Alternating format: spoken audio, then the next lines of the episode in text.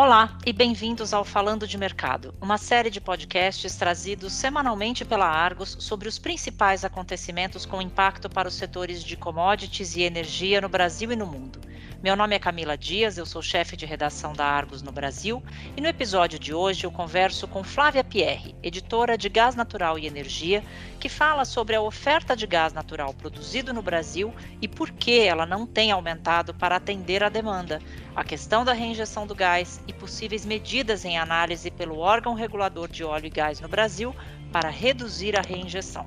Seja bem-vinda, Flávia. Obrigada, Camila. Flávia, temos visto o mercado brasileiro de gás natural demandando mais gás e a indústria petroleira sem conseguir expandir sua oferta. Por que, que isso ocorre e quais são as justificativas do setor petroleiro? Camila, os elos da cadeia de gás natural no Brasil têm visões uníssonas em diversos aspectos, trazendo consumidor e produtor juntos em diversas demandas.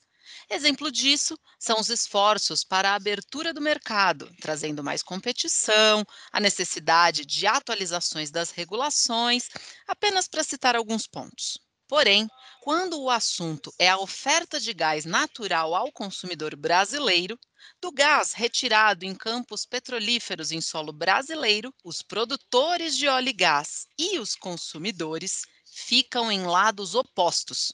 Vou explicar melhor. Nossa produção de gás natural em terra e em mar no Brasil tem volume de mais ou menos 130 milhões de metros cúbicos ao dia. Parece bastante, e a demanda interna chega perto dos 100 milhões de metros cúbicos, isso em dados de agosto, porque a seca no Brasil demandou mais geração térmica e, portanto, mais gás natural. Bom, parece ótimo, não? nossa oferta interna de gás seria superavitária em cerca de 30 milhões de metros cúbicos ao dia?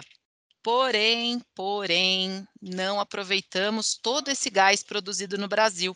Na verdade, mais de 40% desse gás não chega aos consumidores, sendo reinjetado nos poços de petróleo e de gás.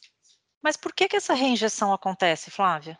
Essa é uma pergunta fundamental, Camila onde começam a se separar os consumidores de gás e a indústria petroleira para respondê-la. Sim, de fato, a produção de gás realmente necessita desse processo de reinjeção.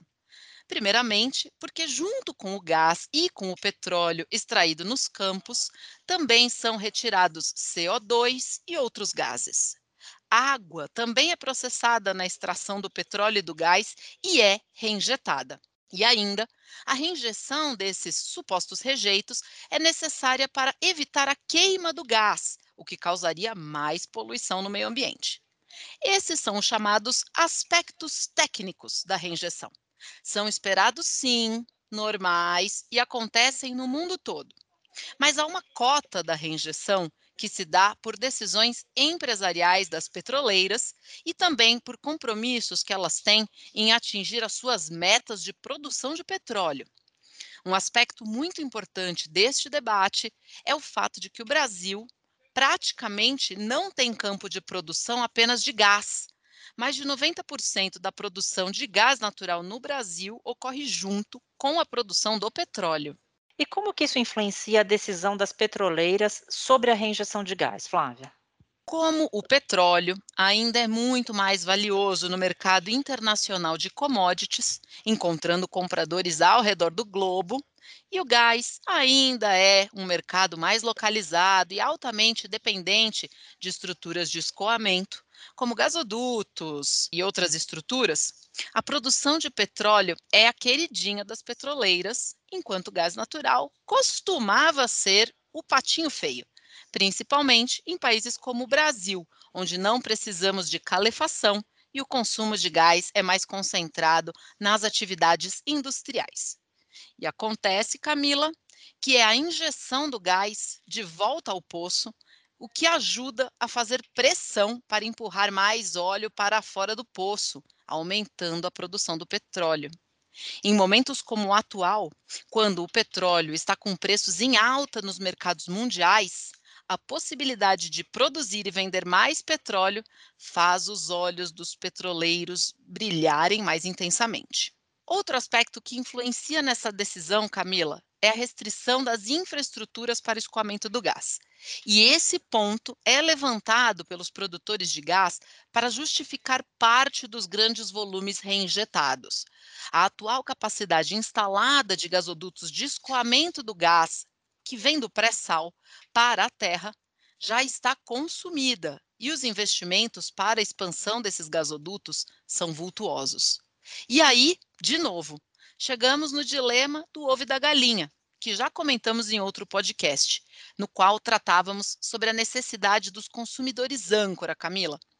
Os produtores de gás não escoam o gás porque não têm infraestrutura, mas também não se constrói a infraestrutura, pois há dúvida se levar mais gás para o mercado encontraria demanda suficiente, ou se uma oferta muito grande de gás iria fazer os preços desabar.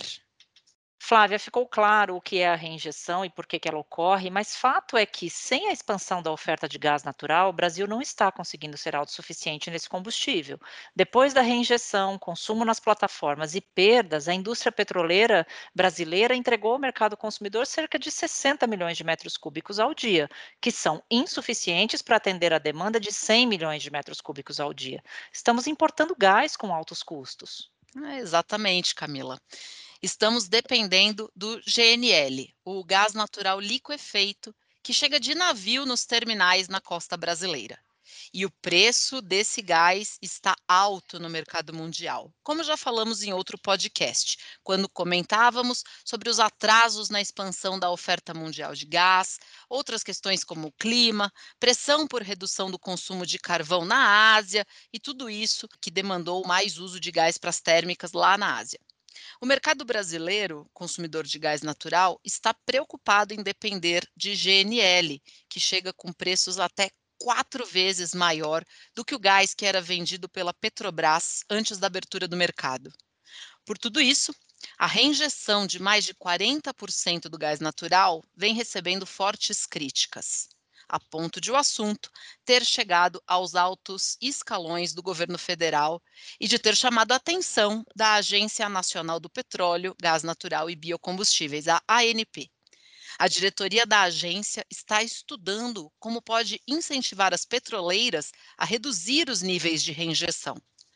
Obviamente, a ANP tem limites em como pode atacar o assunto sem ferir os compromissos e as estratégias das empresas que, como concessionárias, têm suas expectativas de receitas aprovadas por seus acionistas. Porém, temos a informação de que a ANP pretende criar mais controles para avaliar se as petroleiras estão mantendo os atuais níveis de reinjeção dentro daqueles motivos técnicos ou se a estratégia comercial para conseguir aumentar a produtividade do petróleo é o que está pesando mais.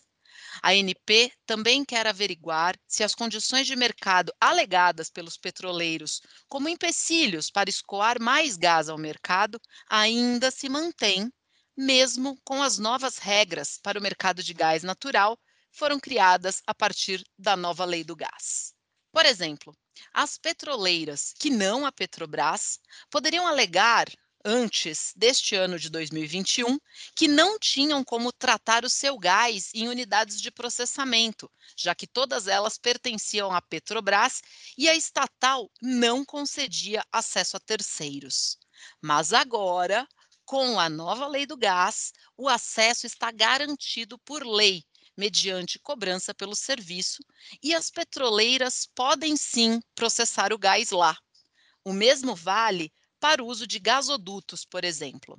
Por fim, a ANP também já avisou que as regras de estocagem de gás natural podem ser alteradas.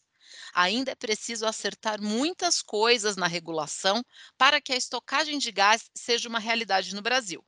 Mas, de fato, se a estocagem for um elo existente na indústria do gás no Brasil, assim como é em outros países, ao invés de injetar, podemos passar a ver as petroleiras interessadas em estocar o gás para poder vender ao mercado livre de curto prazo, aproveitando variações do preço da energia elétrica, como o que vimos em 2021. É, Flávia, em momentos de escassez de gás natural, quem tiver esse combustível para ofertar ao mercado terá oportunidades de negócios. E assim podemos reduzir a nossa dependência de gás natural liquefeito, que compete com mercados internacionais e que chega ao Brasil com preços altos, né? Como dizem no mercado de gás, Camila, para termos um novo mercado de gás, é preciso ter gás novo. Ou seja, precisamos expandir a nossa oferta doméstica para além desses cerca de 60 milhões de metros cúbicos ao dia de oferta interna já consolidada. Mais gás pode criar novos mercados, novos consumidores e criar novas oportunidades de negócios. E é por isso que a Argos está posicionada para ajudar todos esses elos da cadeia em suas decisões de negócios, com a nossa nova publicação Argos Brasil Gas and Power com seus preços calculados de gás e combustíveis equivalentes, informações sobre a regulação do setor, análises, dados estatísticos do setor e comentários sobre a relação deste setor com a área de energia elétrica no Brasil.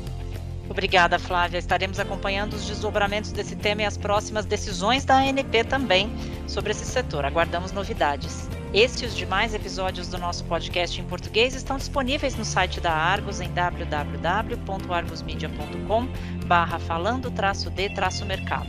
Visite a página para seguir acompanhando os acontecimentos que pautam os mercados globais de commodities e entender os seus desdobramentos no Brasil e na América Latina. Voltaremos em breve com mais uma edição do Falando de Mercado. Até logo!